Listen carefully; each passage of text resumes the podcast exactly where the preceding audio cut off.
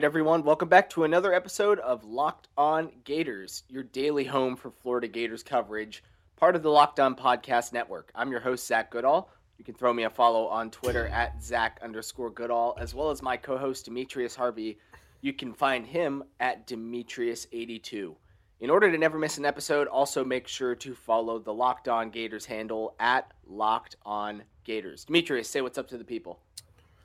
What's up, everyone? I hope you enjoyed yesterday's episode of the Locked On Gators podcast. We ventured into a little bit of the depths of L S U and its potential downfall following the season. It's going to be a storyline to watch as the season continues and ends. And, you know, who knows what's going to happen in, in Baton Rouge, because it just it doesn't seem to be going well. But, you know, we're talking about the Gators this week or today, and I hope you guys enjoy. We'll be talking about a little bit of the predictions too, and much more, right, Zach?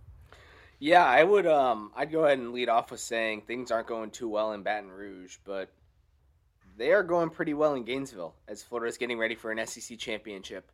So well that there's even a little bit of speculation with just, there's a there's there's some smoke out there uh, re- re- regarding Dan Mullen and the N F L.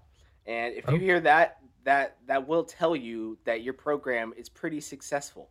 I mean, we've seen that in the past couple of years. I mean, we saw it with Matt Rhule and what he was able to do at Baylor, and that turned into an N F L coaching opportunity with Carolina. And you look at what Dan's done, uh, three at minimum New Year's Six Bowls and possibly a, play, a college playoff berth if they win the S E C championship this year, having a Heisman candidate quarterback in Kyle Trask.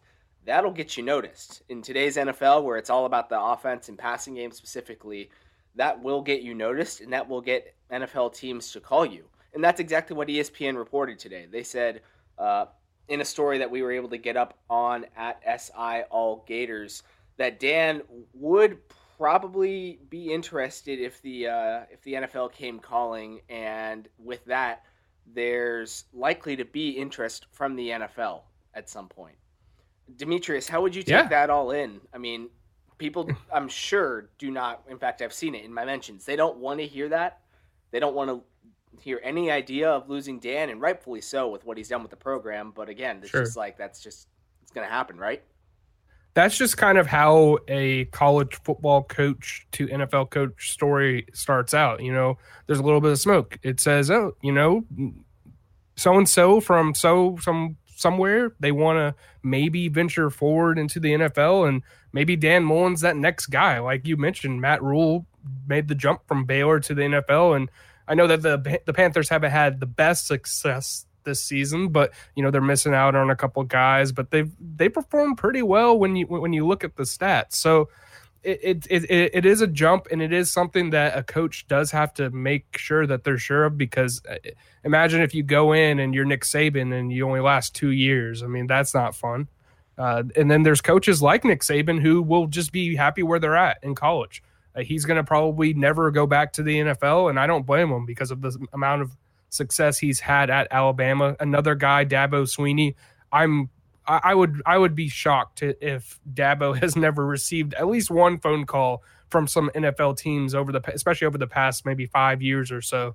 Uh, but but yeah, Dan Dan Mullen is a great guy, great coach. I think that uh, he would be successful in the N F L, and I think that he would have a little bit of interest. I mean, I heard a little bit of rumors last season of a potential interest from the Dallas Cowboys, who then decided to go with Mike McCarthy. But uh, if if If that would have happened, then, you know, he would have left after two seasons. It, it, it, it's perhaps something that Gator fans don't want to hear at all. They want to make sure or feel confident that their guy, Dan Mullen, or whoever is going to stay at the program forever, and they're just going to keep winning and keep winning national championships, and Dan's going to be happy, the Gator fan base is going to be happy, everybody's going to be happy, but that's just not how it works all the time. Sometimes coaches want to make that next leap. Well, Dan didn't even necessarily shut it down. I asked him after the game if he had heard, uh, just even if his camp had heard from any teams that had lost their head coaches already. By that point, we had seen three. In Houston, firing Bill O'Brien, Atlanta, firing Dan Quinn, a former Gator, uh, coach that is, and then right before then, Detroit had fired Matt Patricia. So there are teams at this point looking for head coaches. It's not that they're not reaching out. I'm sure they're getting their list together at a bare minimum. And Dan, he said he hasn't talked to anybody from the N F L, and this is his quote. Sure. Immediately after that, he goes, but they're like in the middle of their season still. He continued and said he's very happy where he is, uh, to be with Florida, getting ready to go to Atlanta and play for the S E C championship. It's what they've worked for. But, I mean, he didn't say he doesn't want to go coach in the N F L. And we know that those three openings are there. They're not the most appealing, although Deshaun Watson and Dan Mullen would be... That would be a dynamic. Kiss. That would be... That would be a... That would be incredible. That would be such a fun offense. It would be great. And um, sorry for the listeners out there who heard Zach's whistles with uh, with headphones. You know, I'm, uh, I'm sure that that was it, was it was it that loud? I'm sorry. I'm just, it, it was, got me. It got me really excited there, just thinking about that offense.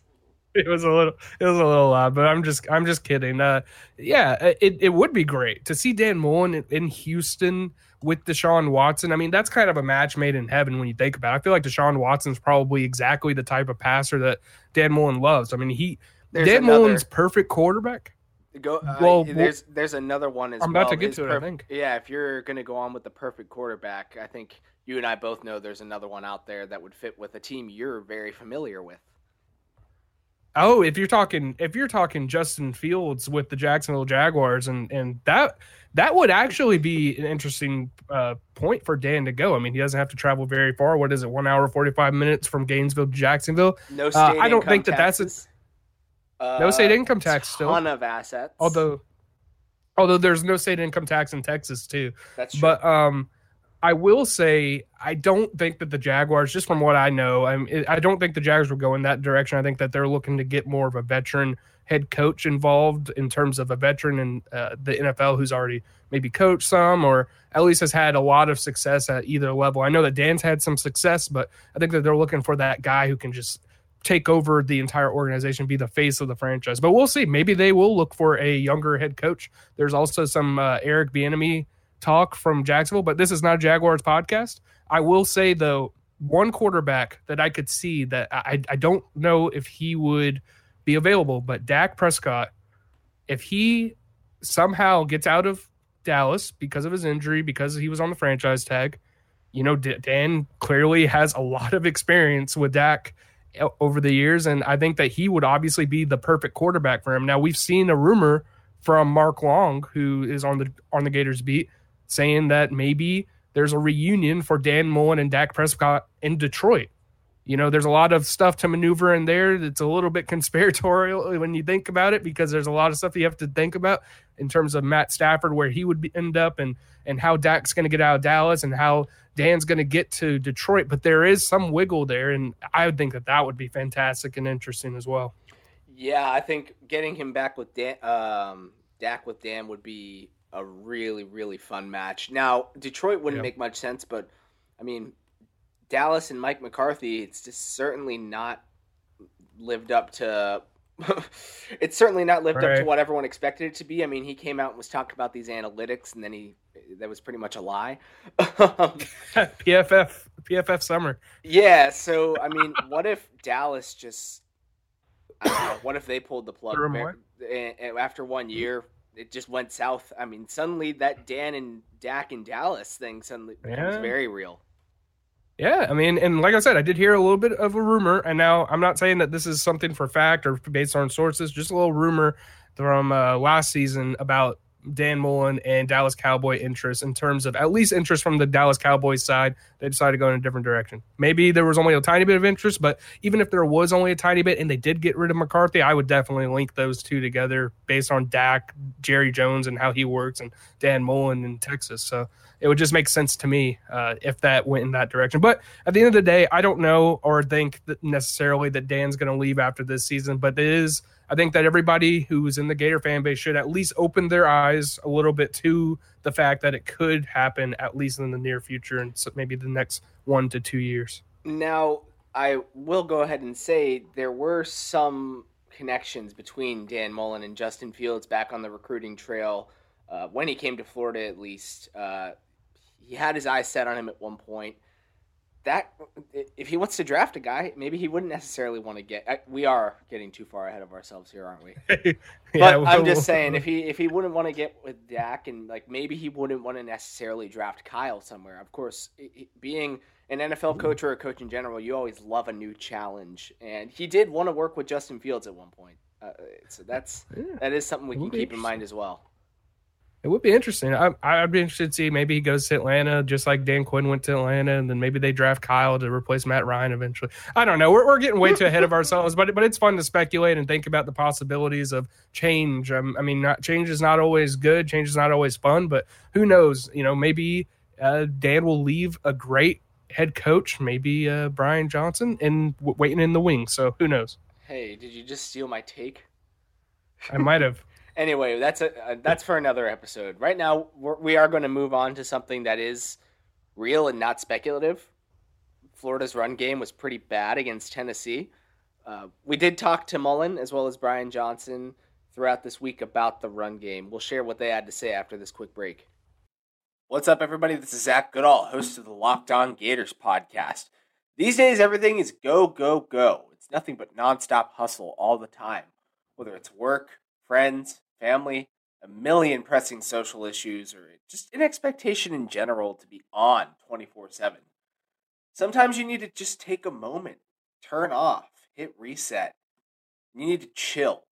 And that's when you reach for a Coors Light, especially on game days, man. I'll tell you what, I can't really drink much during college football Saturdays, but on N F L Sundays, it's therapeutic for me, man, to sit down, drink a beer, and enjoy some football. And that's what I do. I'll reach for a Coors Light. It's the official beer of watching any sport, just to drink beer. It's mountain cold refreshment that's literally made to chill. It's cold lagered, cold filtered, and cold packaged. Coors Light is the beer I choose when I need to unwind. So when you need to hit reset, reach for the beer that's made to chill. Get Coors Light in the new look, delivered straight to your door at get dot coors light dot com. That's get dot coors light dot com to get Coors Light delivered straight to your door. Coors Brewing Company, Golden, Colorado. Celebrate responsibly.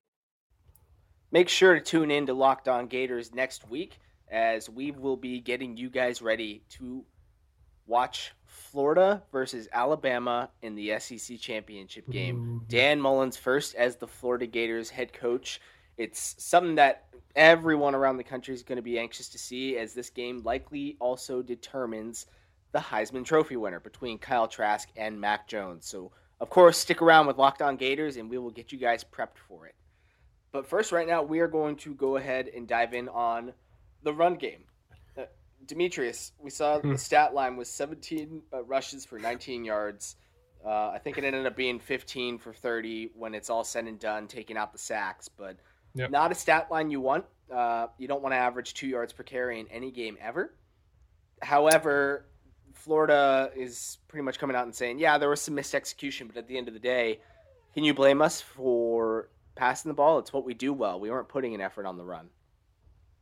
Yeah, I mean, that's the narrative going on in Gainesville, and I and I agree to an extent. They are an explosive passing team. They are going to pass more. It's kind of funny how that works, right? Last year they were more of a running team. They ran more, and and they and people were upset because they weren't passing as much. Now people are upset that they're not running as much. And that was two, I, I that get was two, it. That was two years ago. Last year two years. Was they last year was they passed. There was some weird rhythm with it. The run game didn't work, but I don't know. It was a weird dynamic. Everyone thought it didn't work it that well, but it honestly was kind of decent. It, it was weird. Either way, either way, two years ago, one year ago, whatever. The the point is that, like, it's funny how it works where, you know, one year it could be a running-based team, when the next year it could be a passing-based team. That's just kind of how it works depending on the personnel you have. And Dan Mullen talked about it after on Monday. You, you know, he was asked. He asked this. After watching the film of the worst run game performance of the season, how would you assess its performance? And Dan said, yeah, we missed a couple blocks. We didn't really try to run the ball very much. I think our backs had about four or five carries. That's about it. They were giving us a pass game, so we just stuck with the pass game. So essentially, Dan's saying that, you know, they didn't need to run the ball. They didn't really want to run the ball because the pass game was so successful. And I think that there's a little bit of a mix. You know, we have seen that they haven't been as successful on the ground this this year, but we've also seen that they haven't really tried to run or establish the ground game this year either. So it'll be interesting to see what the motive is moving forward, if they are going to end up running the ball a little bit more this week against L S U to try to establish it before the game against Alabama. But I would say it's a little bit of a concern for sure. Yeah, we did see it in that Arkansas game, but that really is the only time you can truly think back and say, okay, I was pleased with the run game. I can look back and in the early point of the season, we were saying feed Dameon Pierce because they were running the ball well. It just wasn't happening. Now it's a mix of not happening and when it is happening, not happening well. And we've talked about the strategies. I still think it's you feed Dameon. Uh, as much as I like what Malik Davis has been able to do, I think he's truly just a pass catcher. Uh, he can do some shifty yep. stuff when he's running, but I think that's the way you try and feed him the ball. You get Dameon, you feed him the ball, and you get Naquan Wright to come in and spell him every now and then. But ideally, yep. you have Pierce fight for those tough tough yards, and that should be able to get your offense going if you can dedicate to it. Absolutely, and I think that the biggest thing that they have going for them is they have a guy like Dameon Pierce who can ground, you know, grind out those tough yards and kind of control the, the, the game a little bit more. You know, when you can get a, a ball carrier who I think he was averaging before last week at least, maybe around four, you know, four point five yards per carry. I, I think that that's kind of where you want to see your ground, your grinded out running back have, where you know, you can hand it off on first down and get about four or five yards, and suddenly you're in second and manageable. You can pass or run from that uh, formation. It, it, it just it just would make sense, in, in in my opinion, to have that balance, especially when you consider the team you're about to face. And I know that we're looking a little bit past L S U, but, you know, everybody kind of is. If you look at um, Alabama, they're a balanced team when it's all said and done. Once they get the ball, the ball game kind of almost wrapped up, or even a little bit midway through that wrap up, they're running the ball with Najee Harris and having success. So uh, if if you can't control the, the, the game on the ground, you're going to end up with the same stat line where all of a sudden your offense has only been on the field for around six minutes and the other one's been on there for twenty-four. And one thing is we've seen defenses really like to drop guys back to stop and try and slow down the explosive plays and find a way to get Kyle Trask somewhat out of rhythm. It's not necessarily worked, but we've seen, you know, three rushers, four rushers. If you can dedicate to the run game, especially early on, you can, you know, defenses are going to be preparing for Trask. Alabama will be smart. I'm sure they'll find a way to prepare for both. However, they, they know that Florida does want to pass the ball. If you can at least just find a way to do it early, you can open up a ton of play action. I feel like you can probably still run play action r- regardless, and we do see Florida do it. Um, but there's just there's so much more you can open up, and you can take advantage of those light boxes with a run game if you can just find a way to dedicate to it. You don't have to do it a whole game. That's not necessarily what anyone's asking, but strategically speaking, at least start it and get your offense into a bit of a better rhythm, because we've seen Florida struggle out the gate the past couple weeks. Yeah, I mean, we've kind of seen it where they haven't been able to necessarily uh, find their rhythm. I, I guess exactly what you said. They haven't been able to find their rhythm in the first half. And, and it's, and it's some weird. Of... Sorry to cut you off, but I, yeah, I wanted good. to make this point. On the first two drives of last week's game, Trask was nine of twelve for one hundred fourteen yards. So it's weird that that's not even in rhythm. But I digress. Continue. Yeah, I mean, but that's not in rhythm because they're not scoring the football. I mean, like, when it's cool when you can throw for that many yards, but if you get down there and you have to kick a field goal, that's not really a victory on offense in terms of in terms of how much success they've had this year, the expectations. If you if you have that, especially if you have those numbers and you're not scoring touchdowns, then there's a problem. You're not in rhythm, or something's happening where the drive just stalls all of a sudden at the forty-yard line or something like that, or the fifty, and then they have to punt, all those kind of things. But but – Uh, the, the the point is, though, having a ground game can at least kickstart your offense a little bit more, too. You can kind of control the ball, get get the defense a little bit off balance. Like you said, use that play action, which you can do if you don't run the ball. But if people aren't even considering that you're going to run, there's going to be a little bit more difficulty, especially when you get into those third and shorts. Um, sometimes they pass the ball on a third and one and, and they fail. And, and we've seen that a couple times this season where you're shaking your head thinking, why don't you just use Dameon Pierce? And I, I know that you guys at home are frustrated too, because I see it on the timeline every single time it happens where Kyle drops back. Maybe he gets some pressure, throws an errant ball, and then all of a sudden they're kicking a field goal now because they didn't they didn't run. And you're like, well, you could have just ran for that first down because you know your guy's probably going to get that one yard. Um there's just certain situations, and, and I think that this goes back, dating back to the first few weeks where we were thinking, why aren't they sit like using the, the run game a little bit more situationally? I feel like it's catching up to them yet again where they haven't been able to establish it. So maybe against L S U, that's what's going to happen. We'll see what's going to happen against L S U. We're going to talk about our predictions for the game as well as senior night. Sending off a big class in the swamp against the Tigers on Saturday. So we'll break that down as well as leave our final score predictions after this break. What's up, everyone? This is Zach Goodall, host of the Locked On Gators podcast. And I'll tell you what, being a sports journalist, doing what I do every day, I do need a lot of energy. I'm a guy that's always drank coffee, but recently it's just not been getting it done for me in order for me to break through my wall, which is why I've been going towards Built Go as a replacement for any other energy drink, because it's a lot more healthy. It's brought to you by the same folks that brought us Built Bar, my favorite protein bar that we've talked about plenty here on the Locked On Podcast Network. It's great because not only does Built Go bring you energy, but it also gives you protein. It's also loaded with vitamins uh, such as B six and B twelve, ten thousand percent of your daily value, and other great things, including collagen protein that's fast absorbing to get into your system fast. Plus, it's easy on your stomach when you've got a long day ahead, filled with work, where you really need this energy. Comes in three great flavors, my favorite being the peanut butter honey. It's got a kick of caffeine, and it's only one point five ounces in each package. So it's easy to carry around, easy to take with you whenever you need it. Visit built go dot com and use the promo code LOCKED, and you'll get twenty percent off your next order. Use promo code LOCKED for twenty percent off at built go dot com. Let's go. Let's break through those walls.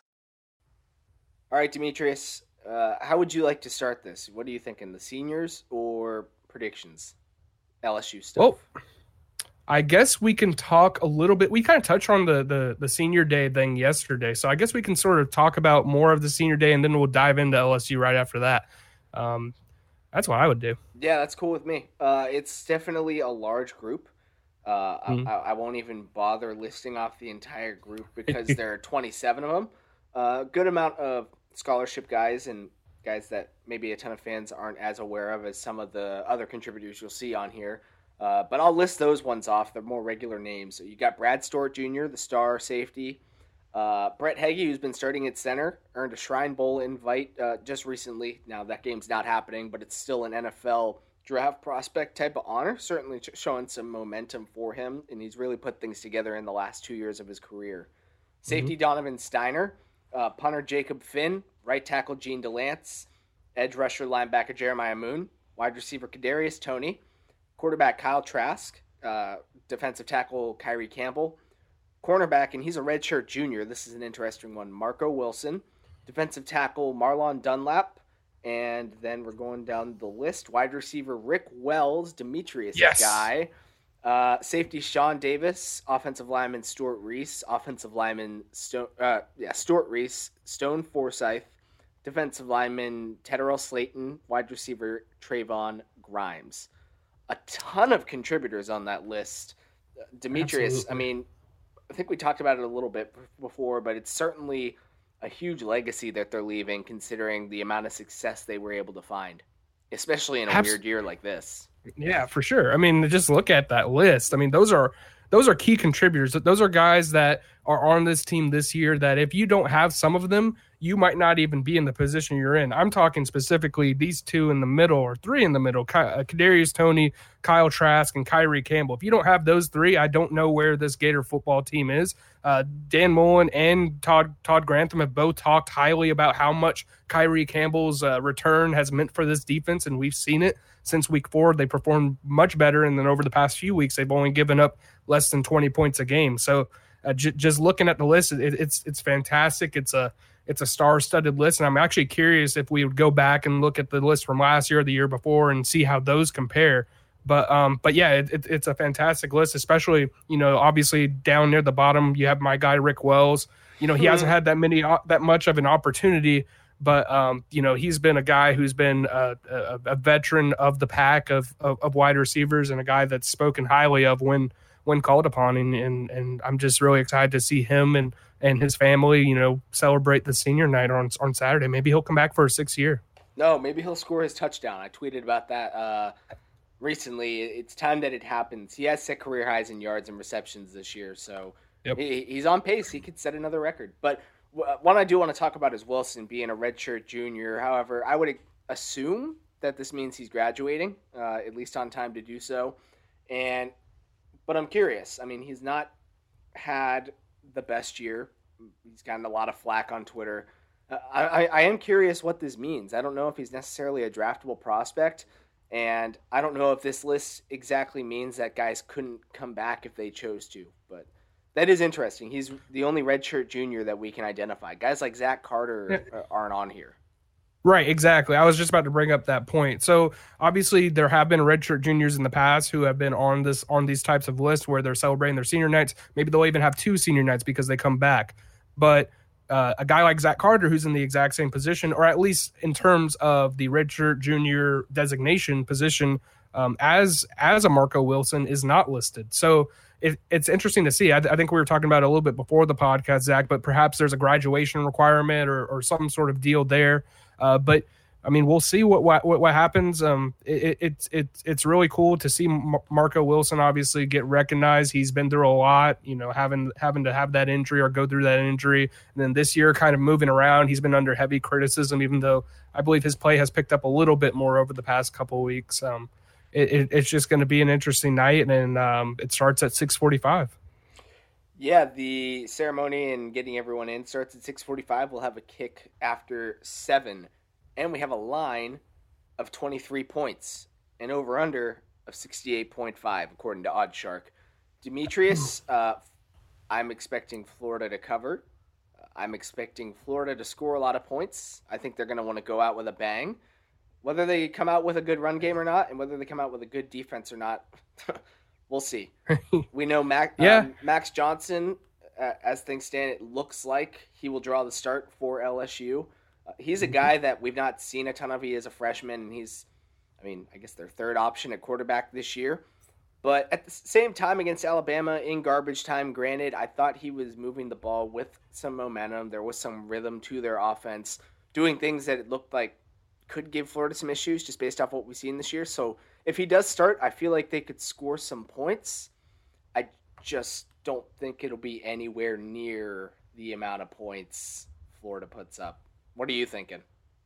Yeah, I, I just I just can't see L S U with this with their defense. It's been a uh, terrible. I, I was actually talking to an Alabama fan Uh, the other day, and, and they were saying, you know, they could have easily scored one hundred points if they wanted to. I think it's that kind of defense where it's just not that good. Uh, I still think back to this Texas A and M game that L S U had, where that the defense wasn't even playing that poorly. It was the offense that was just horrible. So uh, I'm I'm curious to see what's going to happen. The the L S U defense has been terrible for most of the year, so I think that Florida should be able to have some success. If they don't have any success, then that's something – Uh, that that's a challenge they're going to have to overcome going into the S E C title game. I think that this is the barometer game, kind of where you could be able to stomp the opponent. I have them winning. I, I'm kind of trying to decide if I want to give L S U an extra touchdown here, just because I know that like at the end of the game they're probably going to be playing their backups. But I have Florida winning fifty to fourteen right now, and I know that that's huge. But I think that hits around the the points total. I know it just dramatically goes over the spread, but. Um, it, it, I think it's that kind of game. I think that it's senior night. I think that this is the last game at Ben Hill Griffin Stadium this year, so they want to go out with a bang, and I don't think that they're going to hold it, hold anything back. Yeah, I think Florida's going to go out with a bang too. They've scored th- uh, season lows in points uh, going yeah. three weeks in a row. I think they're going to want to top that dramatically. I've got them winning forty-five to seventeen. I think the okay. defense might struggle a little bit, but I think Florida should be able to respond right back. And it's the same thing we've seen all year. If the defense struggles, it'll be earlier in the game, and they'll they'll have it together pretty quickly. Florida will be able to put it away at that point, and we can all celebrate senior night, knowing that in one week, Florida will be facing its toughest test to date under Dan Mullen in the Alabama Crimson Tide. And that should just about do it for us today and this week on the Locked On Gators podcast. So if you haven't already, make sure to go ahead, subscribe, rate, and review. Uh, tell your friends to, of course, come and join the bandwagon over here at Locked On Gators. And if you never want to miss an episode, Make sure to follow us on Twitter. Uh, follow the main handle at Locked On Gators, myself at Zach underscore Goodall, and Demetrius at Demetrius eighty-two. We will catch up with you guys next time.